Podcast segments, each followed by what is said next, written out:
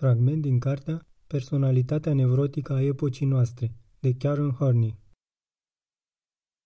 Când nevroticul încearcă să obțină afecțiunea prin mituire, el ar putea opta pentru următoarea deviză.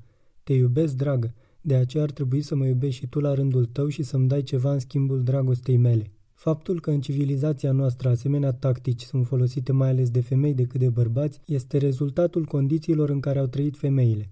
Secole de-a rândul, dragostea a fost nu numai specialitatea femeilor, ci de fapt a fost singura sau principala cale prin care ele puteau obține ceea ce doreau să obțină. Pe când bărbații creșteau cu convingerea că aveau de realizat ceva în viață dacă doreau să obțină ceva, femeile înțelegeau că prin dragoste și numai prin dragoste puteau ele să se bucure de fericire, de securitate și prestigiu. Această deosebire în pozițiile sociale a avut o mare influență asupra dezvoltării psihice a bărbatului și a femeii. Ar fi ne la locul său să discutăm aici această influență, dar una din consecințele sale este că, în nevroze, femeile recurg mai des decât bărbații la dragoste ca la un mijloc strategic. În același timp, convingerea subiectivă cu privire la importanța dragostei servește drept justificare pentru formularea de pretenții. Persoanele de acest tip sunt pândite în special de pericolul de a cădea într-o dureroasă dependență față de relațiile lor erotice. Să presupunem, de exemplu, că o femeie animată de trebuința nevrotică de afecțiune se agață de un bărbat de un tip similar, care însă se retrage de îndată ce ea se apropie de el. Femeia reacționează la o astfel de respingere cu o puternică ostilitate, pe care ea și-o reprimă din teama de a nu-l pierde.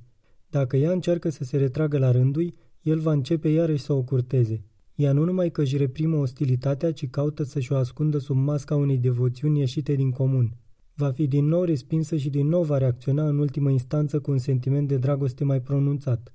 Astfel, ea va fi treptat convinsă că este stăpânită de o mare pasiune de neînvins. Un alt procedeu care poate fi considerat o formă de mituire este încercarea de a dobândi afecțiunea prin spiritul de înțelegere arătat unei persoane, prin ajutorarea ei în dezvoltare intelectuală sau profesională, prin înlăturarea dificultăților și altele de acest fel.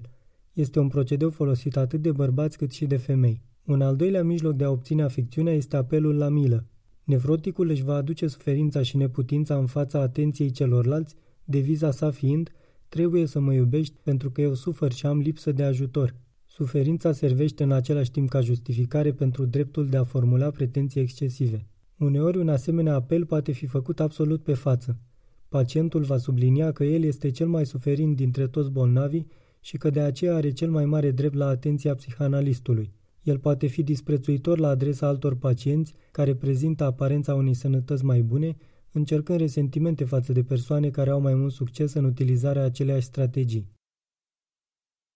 A fost un fragment din cartea Personalitatea nevrotică a epocii noastre, de Karen Horney, la editura Univers Encyclopedic Gold, traducerea Dr. Leonard Gavriliu, lectura George Harry Popescu.